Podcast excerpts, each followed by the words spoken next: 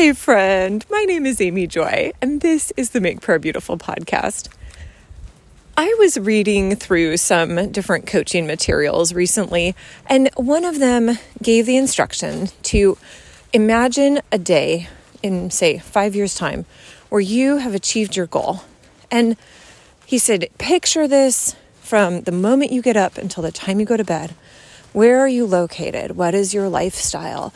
What are you doing each day? What is what is this amazing place that you found yourself in with your all your goals having been met? Something along those lines. And he said, "Don't spend 15 minutes doing this. If you're really going to take this seriously, do it for an hour. Some people find it takes them 2 because they have so many details." And it struck me first of all, that I do have really big goals that I would like to accomplish. I want people around the globe to change how they pray, that the kingdom would advance because of the ability to pray in faith, that cha- the expectation of hope and change and that prayer actually makes an effect that when we speak that the Lord does hear and responds. So I have a big goal, but it struck me I have very little sense of what it would look like should that come to pass. How would my life be different? Would my lifestyle be different? And probably part of this is being a female and still having children. Uh, my oldest will be 20 next year, and my youngest is just now eight at the time of this recording in December 2021. And so there's a part where I think, well, I need to make sure that they're all educated. I don't really have massive flexibility in terms of travel or things along those lines, at least at the moment.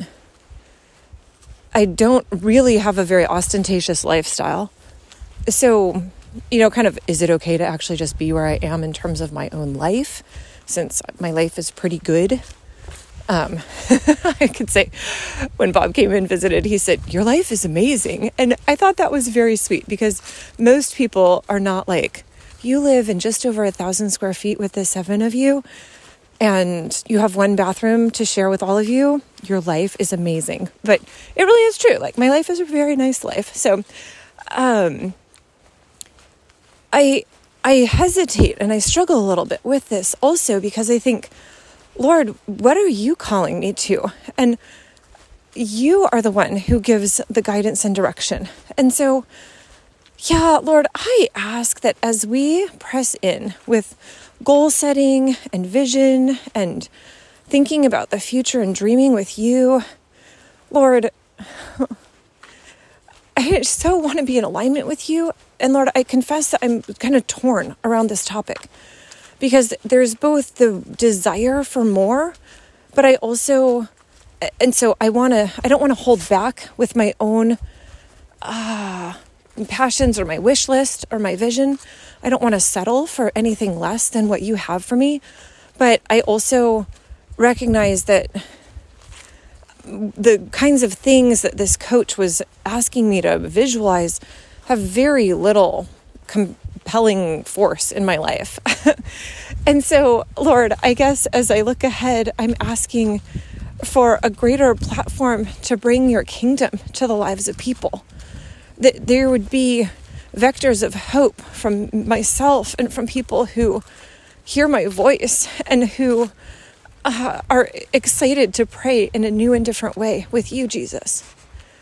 Lord, I'm asking that you as it says that the, the 72 that Jesus sent out in Luke 10, when they returned, they were rejoicing because even the demons submitted to the name of Jesus.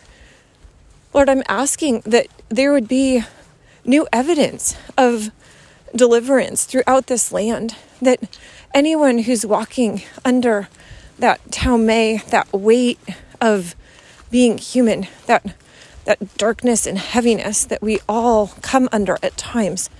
Lord, that you would come with your light and your amazing ability to offer complete freedom. Jesus, thank you that it's for freedom that Christ came to set us free.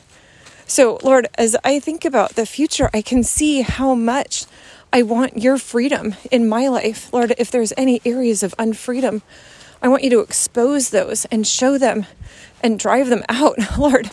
And I want that not only for myself, but I want that for those around me.